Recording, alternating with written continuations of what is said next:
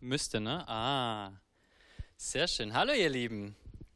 Ich habe euch ja schon eine ganze Weile nicht gesehen. Gell? Ich komme nicht mehr so oft hierher, seitdem wir im, Wochen, äh, im Osten wöchentliche Gottesdienste haben. Ähm, aber heute habe ich wieder das Privileg, euch ähm, mit in Gottes Wort hineinzuführen. Aber zuvor eine kurze Anmerkung. In zwei Wochen ist es wieder soweit. Was steht an? Die wahrscheinlich weltweit größte Pilgerreise.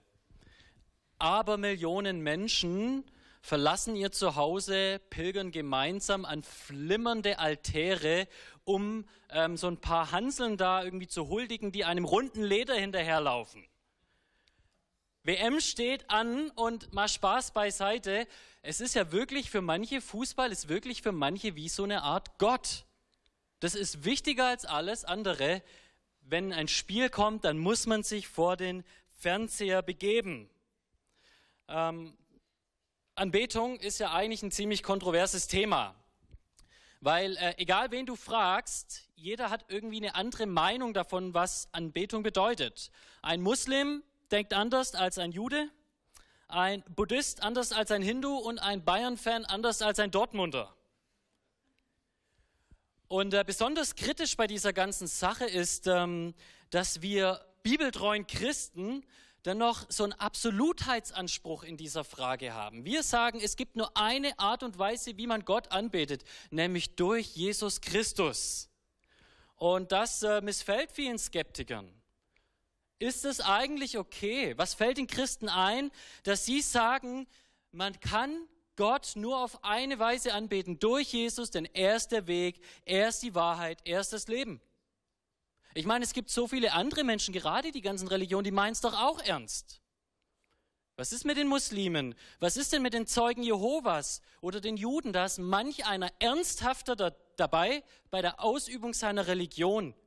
Wie können wir sagen, dass es eine richtige Art und Weise gibt, Gott anzubeten und dass es viele, viele falsche Weisen gibt, Gott anzubeten?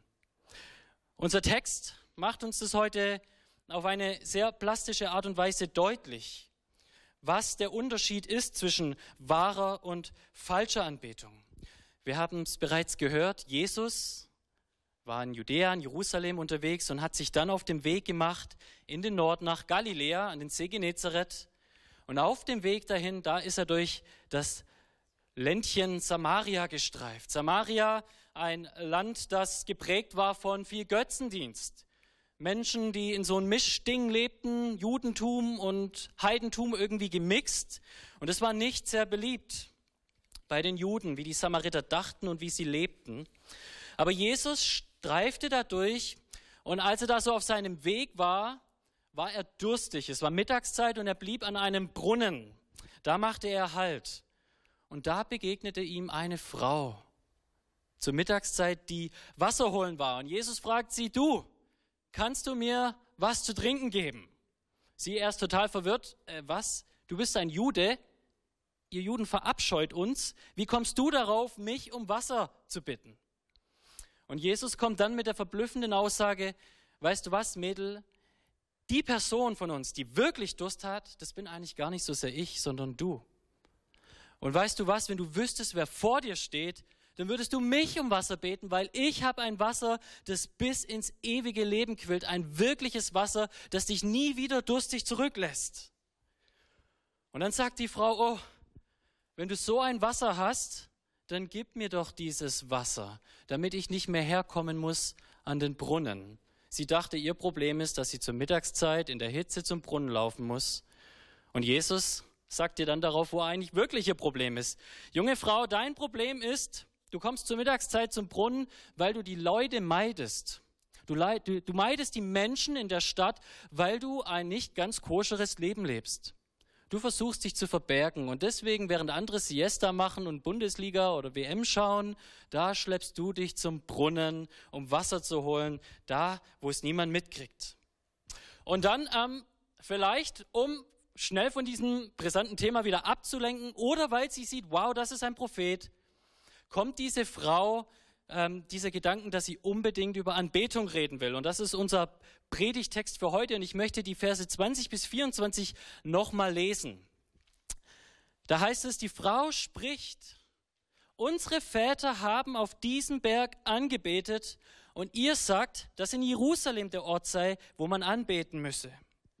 Und Jesus spricht zu ihr, Frau, glaube mir, es kommt die Stunde, da ihr weder auf diesem Berg noch in Jerusalem den Vater anbeten werdet. Ihr betet an, was ihr nicht kennt, wir beten an, was wir kennen, denn das Heil ist aus den Juden.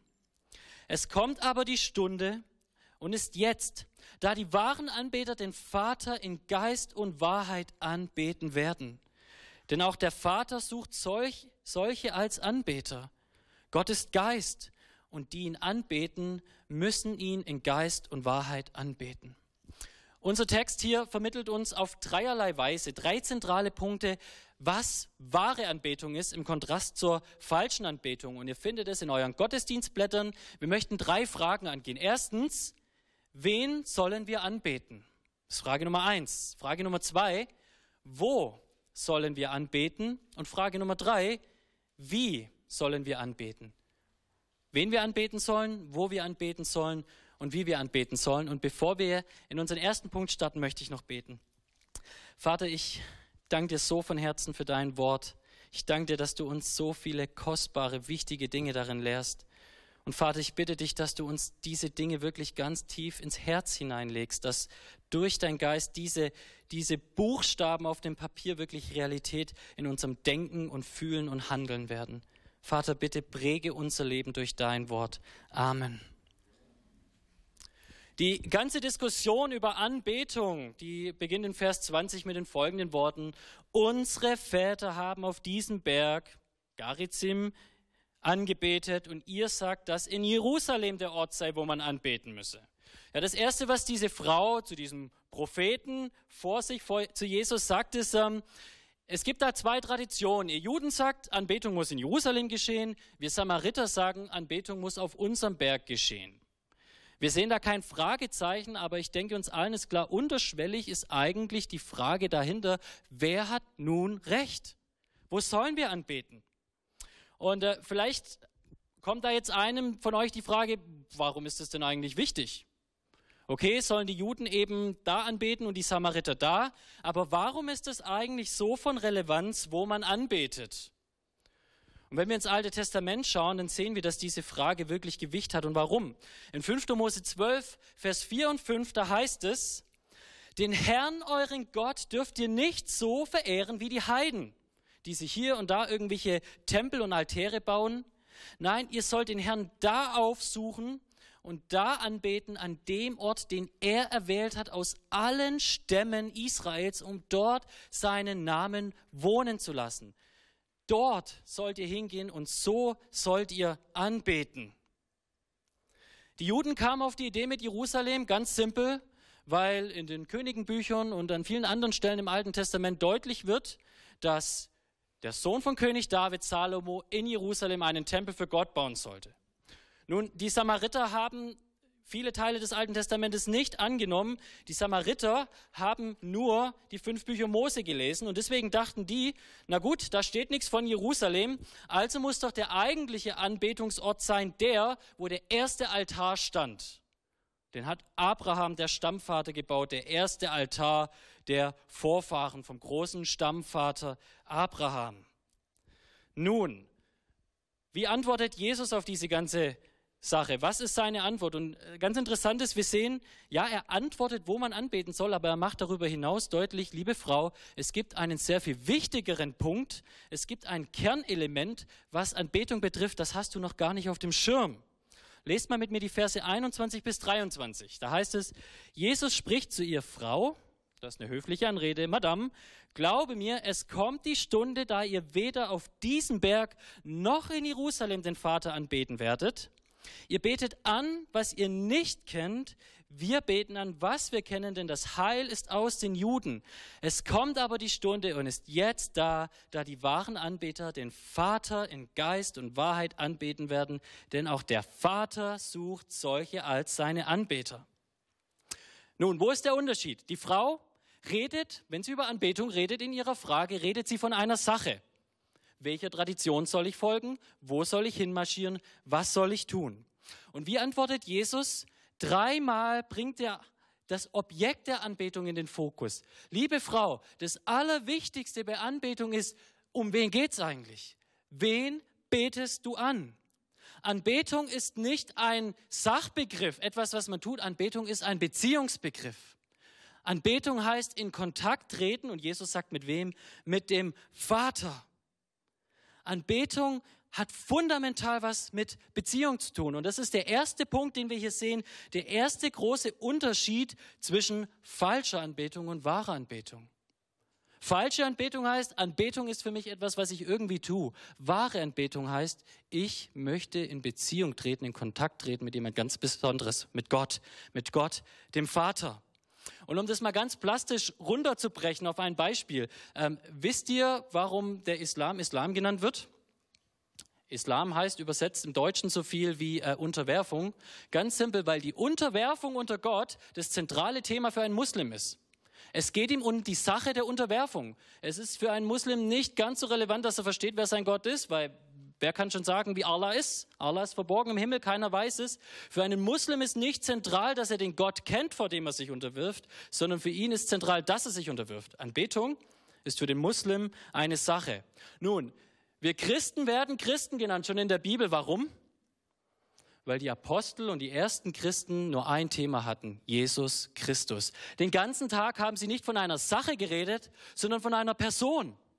Zentral ist diese Frage, kennst du Jesus Christus? Der erste fundamentale Unterschied, der uns hier aufgezeigt wird, ist, kennen wir die Person, die wir anbeten, oder ist Anbetung für uns nur so ein Pflichtprogramm, etwas Äußerliches, was wir tun. Jesus sagt zur Frau, ihr betet an, was ihr nicht kennt, wir beten an, was wir kennen, denn das Heil ist aus den Juden. Jesus meint an dieser Stelle natürlich nicht, dass die Juden jetzt alle irgendwie den totalen Volldurchblick hatten und irgendwie die Samariter nicht, weil ein Kapitel weiter vorne, Kapitel 3, spricht Jesus mit einem der größten Theologen seiner Zeit, Nikodemus, dem Lehrer Israels, ein ganz besonderer Titel. Und er macht in diesem Gespräch mit Nikodemus deutlich, dass der eigentlich nicht einmal verstanden hat, was man tun muss, um in den Himmel zu kommen. Er hat eigentlich nicht mal das Elementarste verstanden, in Anführungsstrichen. Du bist der Lehrer Israels und weißt nicht einmal, wie man vom Neuen geboren wird. Und äh, in Kapitel 5, ein Kapitel danach, sagt Jesus zu den Pharisäern, ihr erforscht die Schriften, weil ihr meint, in ihnen das ewige Leben zu finden, und doch kommt ihr nicht zu mir, trotzdem die Schriften von mir reden, und lebt nicht. Nein, was Jesus meint, ist, ähm, er redet hier von dem Heil, das bei den Juden ist. Wahre Anbetung geschieht durch Erkenntnis und diese Erkenntnis kommt von dem, der das Heil der Juden ist. Und das ist Jesus Christus selbst. Und mich hat es sofort erinnert an einen der ersten Verse in Kapitel 1. In Kapitel 1, Vers 18 heißt es, niemand hat Gott jemals gesehen. Der eingeborene Sohn aber, der in des Vaters Schoß ist, er ist der, der was? Der uns den Vater kundgemacht hat.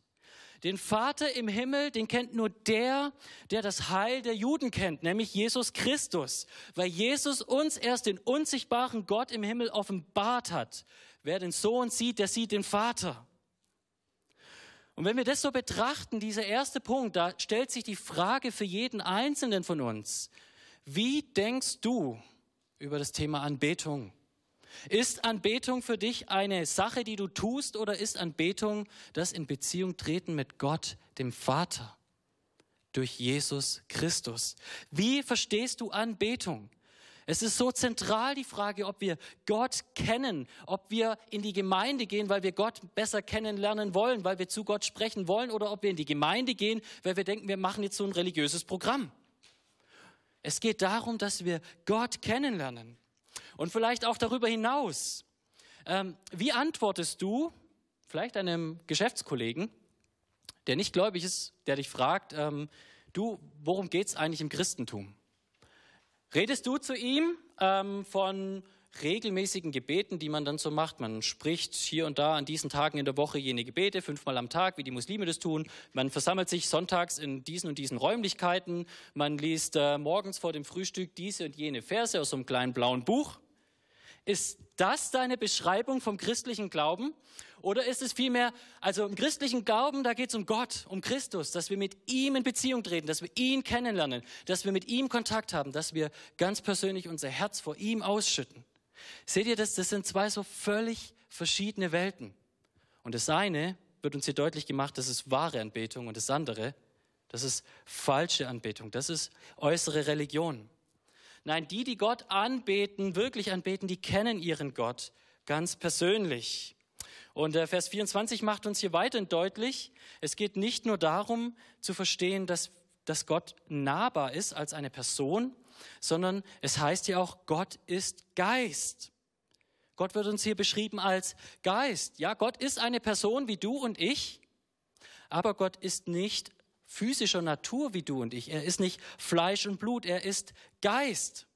Und weil Gott nicht Fleisch und Blut ist, so wie du und ich, der Vater im Himmel, darum kann er auch nicht an einem physischen Ort angebetet werden. Er kann nicht in einem, man kann nicht in einem physischen Ort mit jemandem in Kontakt treten, der Geist ist. Der physische Ort ist nicht der Punkt.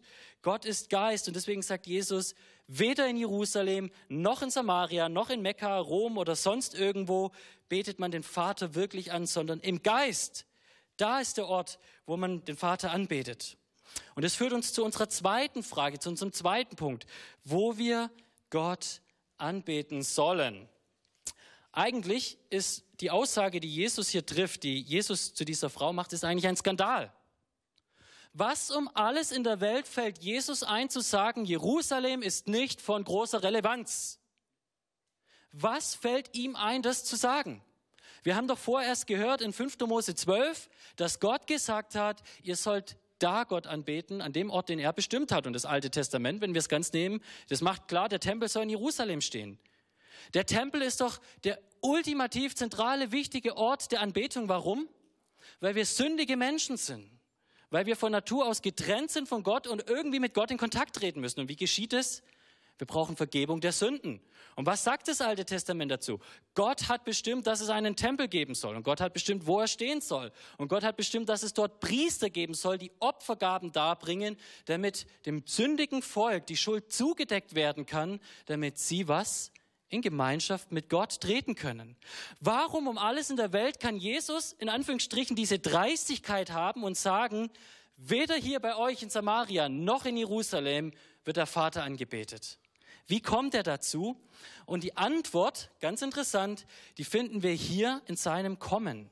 Verse 21 und 23 sagen uns, diese Anbetung fernab von Jerusalem, die kommt zu einer gewissen Stunde. Es kommt die Stunde, wo man nicht mehr in Jerusalem anbetet. Und Vers 23, schaut her, es kommt die Stunde, und das ist nicht in ferner Zukunft, sie ist jetzt schon da, wo man Gott in Geist und in Wahrheit anbetet. Jesus macht deutlich, es gibt einen Bruch, es gibt einen Unterschied.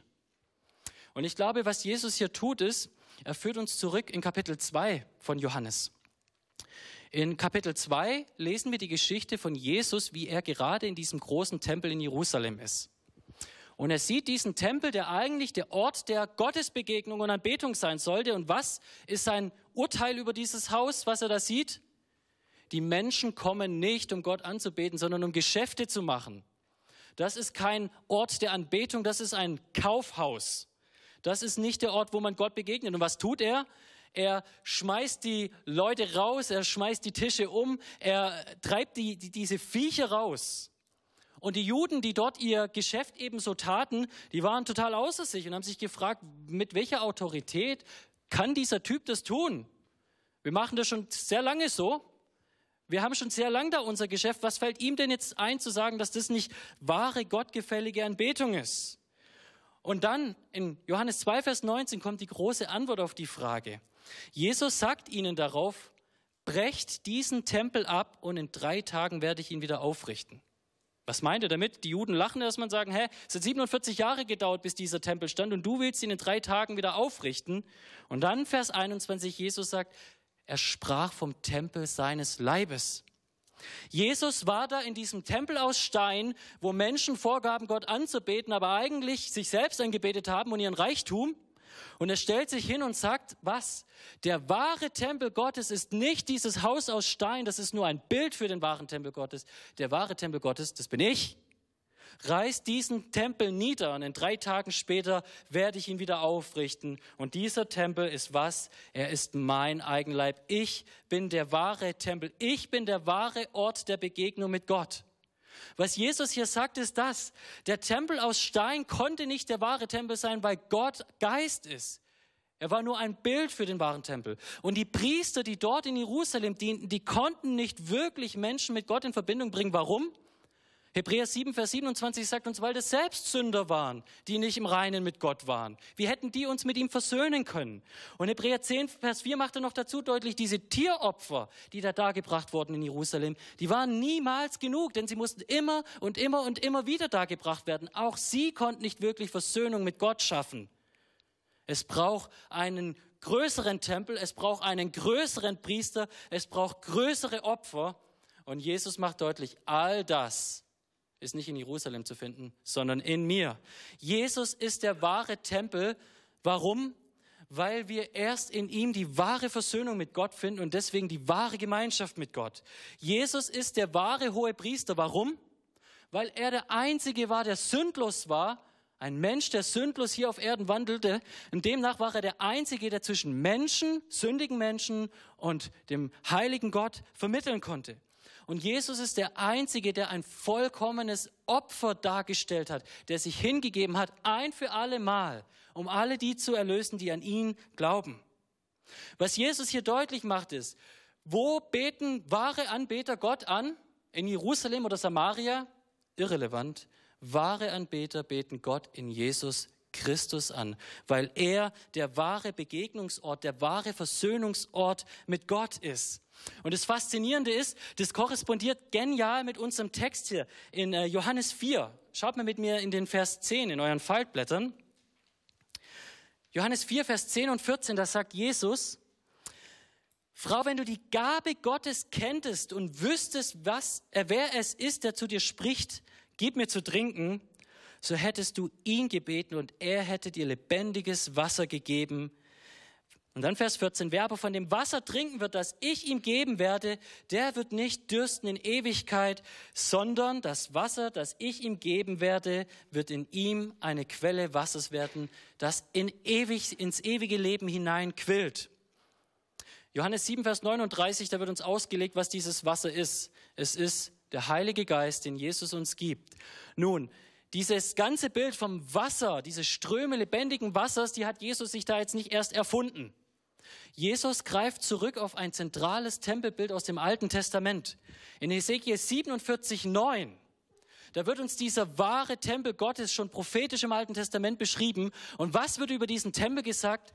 Aus ihm strömen Wasserbäche.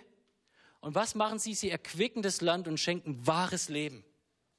Und was Jesus hier macht, was er dieser Frau sagt, ist, ich bin dieser Tempel und aus mir fließen Wasserströme und die schenken dir ein wahres geistliches Leben. Sie schenken dir ein wahrhaftiges Leben. Sie machen dich selbst geistlich neu. Und wir sehen hier in diesem Punkt den zweiten großen Unterschied zwischen falscher Anbetung und wahrer Anbetung. Falsche Anbetung geschieht da, wo Menschen meinen, ich kann Gott durch Steine begegnen, durch Rituale begegnen, durch Äußerliches. Wahre Anbetung ist da, wo man erkennt, nur Jesus Christus ist derjenige, der mich mit Gott in Verbindung bringen kann. Nur wer den Sohn sieht, sieht den Vater. Nur wer durch Christus neu gemacht ist, kann wirklich einmal in Ewigkeit beim Vater leben. Was wir hier sehen, ist diese zentrale Wahrheit. Entweder man hat Jesus oder man hat gar nichts.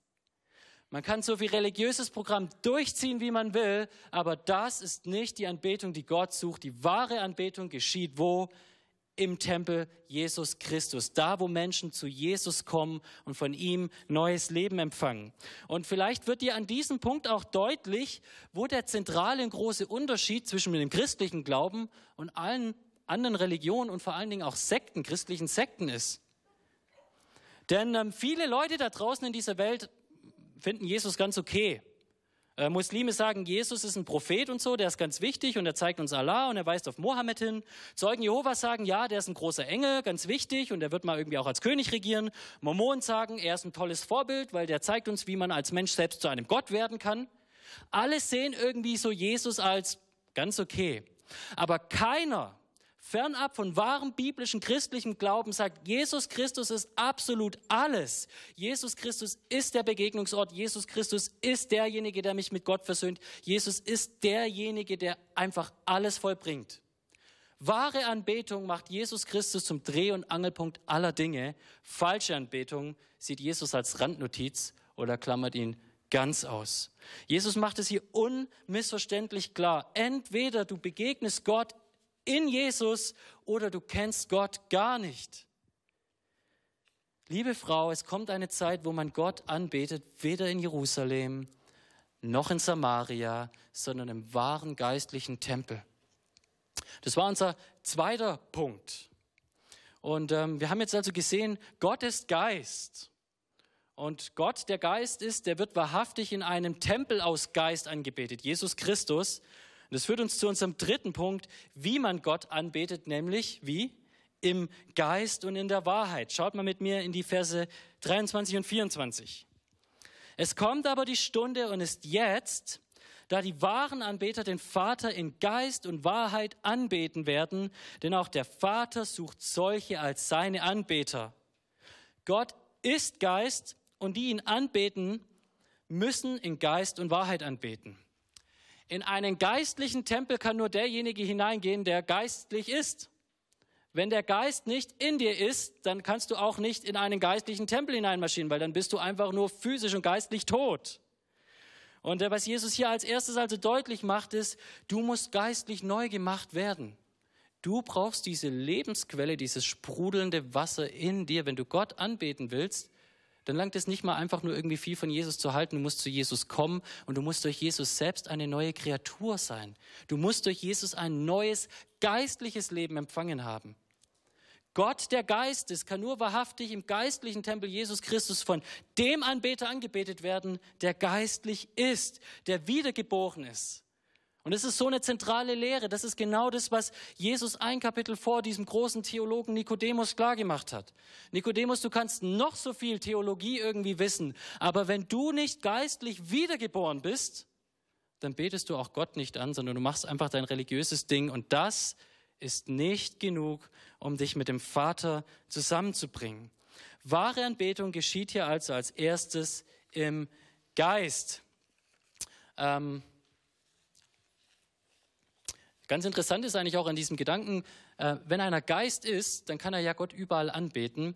Wisst ihr was? Viele sitzen sonntags im Gottesdienst im Tempel aus Stein, wenn man so sagen mag, und während sie auf die Predigt hören oder auf die Lieder, tun sie alles andere als Gott anbeten. Ähm, sie denken gerade an die WM, die bald ansteht.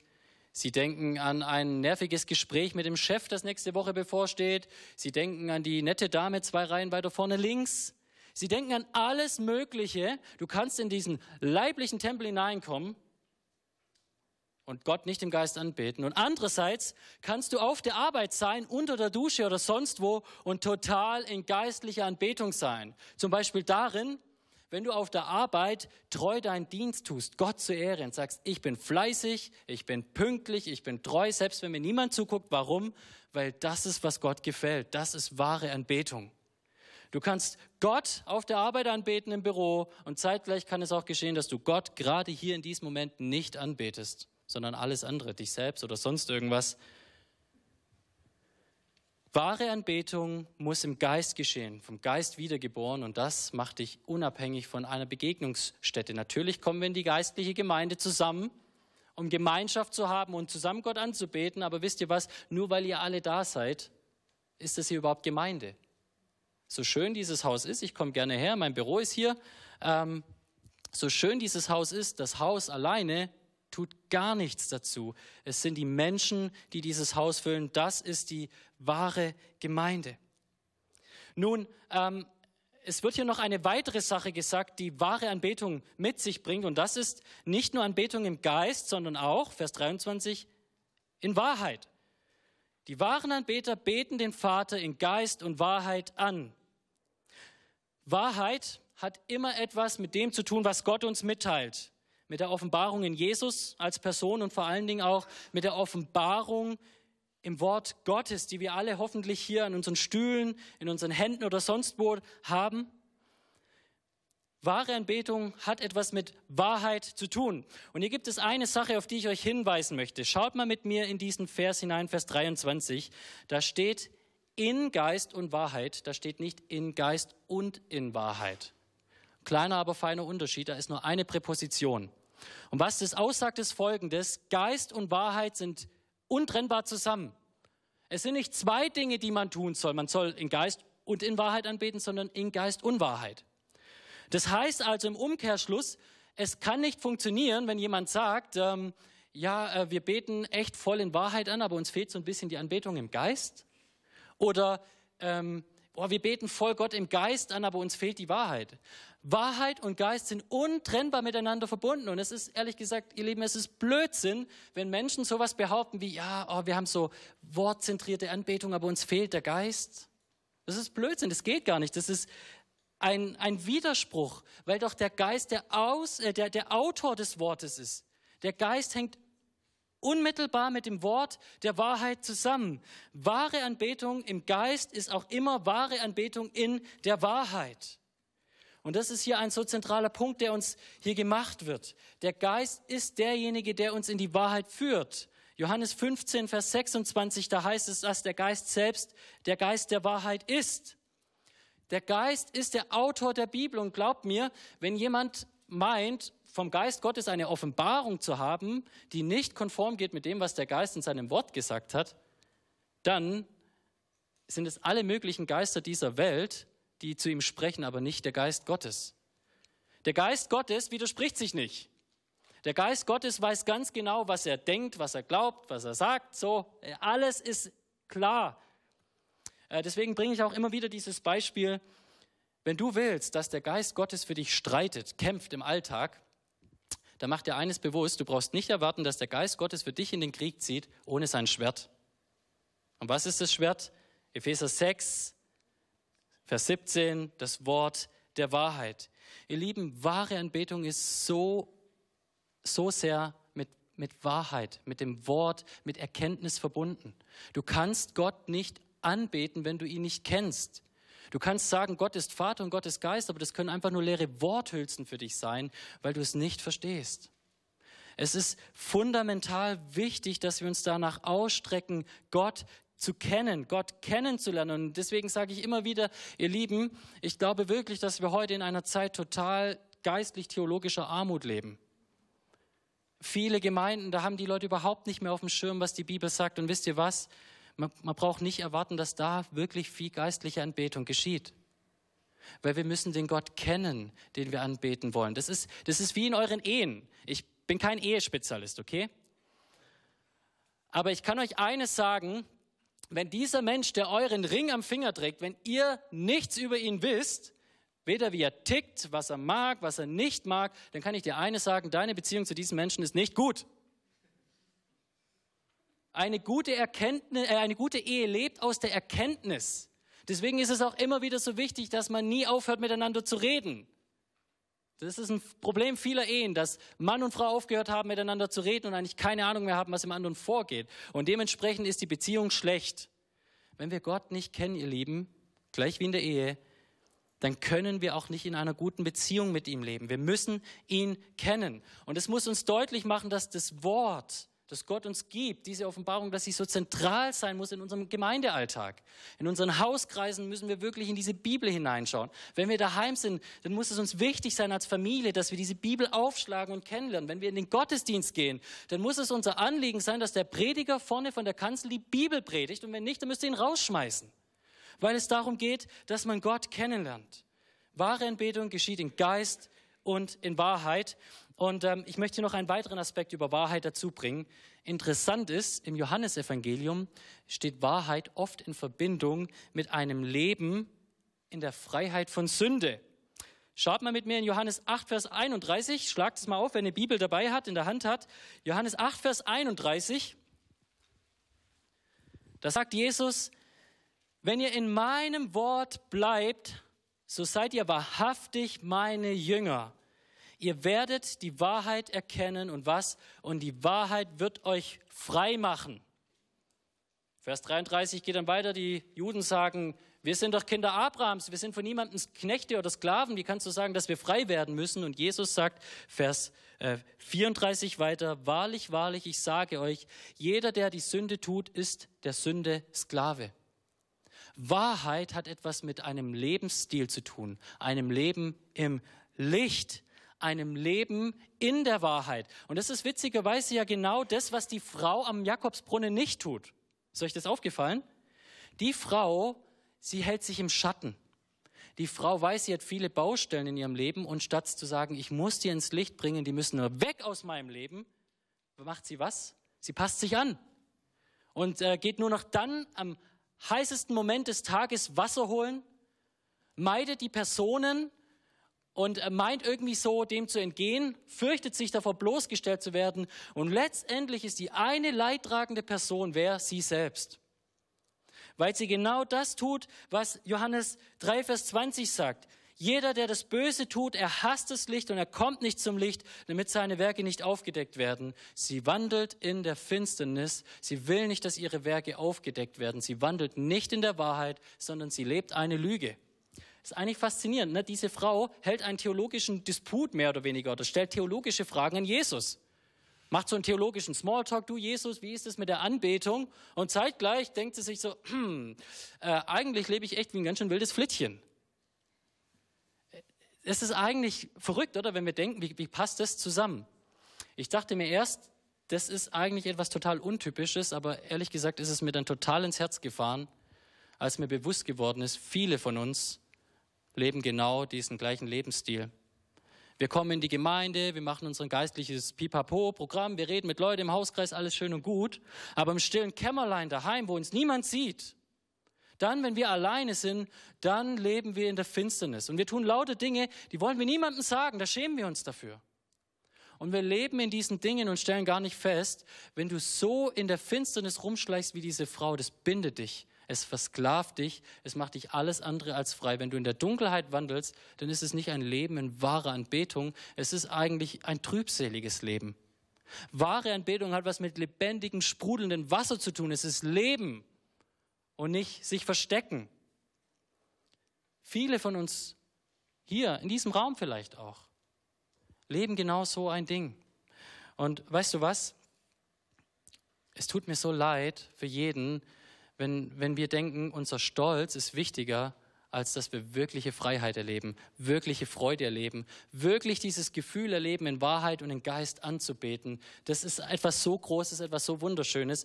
Und deswegen hat ja Jesus auch die, diesen Punkt dieser Frau klar gemacht. Er hat ihr Problem ins Licht gestellt, nicht um sie zu verurteilen, sondern um sie frei zu machen. Er hat ihr gesagt, Mädel, du hattest jetzt fünf Ehemänner, der war es nicht, der war es nicht, jetzt lebst du schon wieder in irgendeiner Beziehung. Wie lange willst du noch versuchen, bei Menschen das zu finden, was dir nur Gott geben kann? Jesus bringt ihr Problem ans Licht, weil Jesus sie frei machen kann, damit sie wirkliche Freiheit schmeckt, wirkliches Leben schmeckt.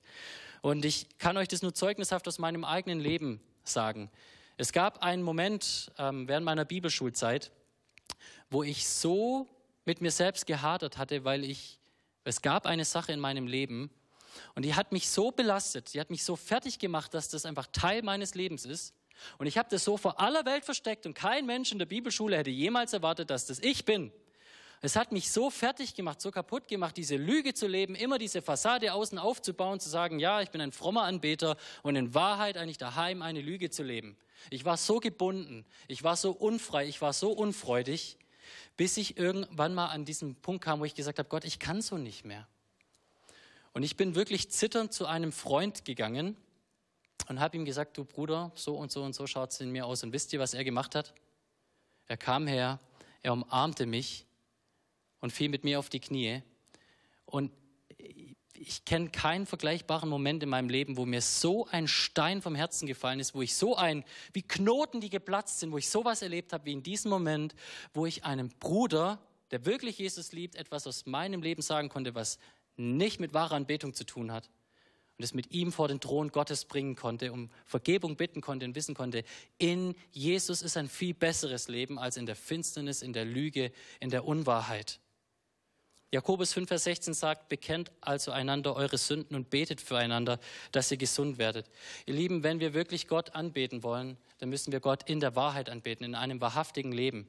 Und ich kann dir nur sagen, es ist so eine Befreiung, wenn man auch diese Dinge mal rauslassen kann, wenn man das jemandem sagen kann, wenn man nicht mehr so sehr an seinem Stolz und seinem Ego hängt und denkt, die machen mich alle nur fertig, sondern man geht zu jemandem, einem Bruder, einer Schwester und bringt es auf den Tisch. Es ist so gut. Ich sage nicht, dass jedes Problem dadurch gelöst wird, ähm, aber es ist besser, mit einem Problem im Licht zu wandeln, als mit dem gleichen Problem in der Finsternis zu wandeln. Und ich will hier auch nicht in diesem Punkt sagen, dass du jetzt rausgehen sollst und jedem alles aus deinem Leben erzählen sollst. Das ist auch nicht der Punkt. Aber der Punkt ist, das reflektiert dein eigenes Leben. Lebst du wirklich in der Wahrheit und lebst du im Geist oder lebst du eigentlich, tappst du in der Dunkelheit rum wie die Frau am Brunnen? Ihr Lieben, wir haben hier in diesem Text drei zentrale Dinge über wahre Anbetung gelernt. Erstens, Gott ist eine Person, er ist ein nahbarer Mann, er ist der Vater und er ist Geist. Und weil Gott Geist ist, brauchen wir einen geistlichen Tempel, einen geistlichen Begegnungsort. Steine lange nicht, blutige Tiere lange nicht, menschliche Priester lange nicht. Es braucht Jesus Christus. Nur da begegnen wir wirklich Gott. Nur da, wo man Jesus kennt, kennt man Gott. Und drittens, wahre Anbetung, die Anbetung, die Gott wirklich sucht, nicht die fromme Show, die heißt, selbst zu einer neuen geistlichen Kreatur gemacht zu werden durch den Glauben an Jesus, durch die Wiedergeburt und dann in deinem Leben danach zu streben, die Wahrheit groß zu machen, die Wahrheit besser kennenzulernen, Gott besser kennenzulernen und die Dinge auszuräumen, die dich von Gott fernhalten.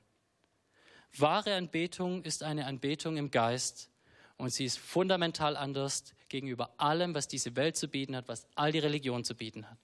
Bist du ein wahrer Anbeter? Amen.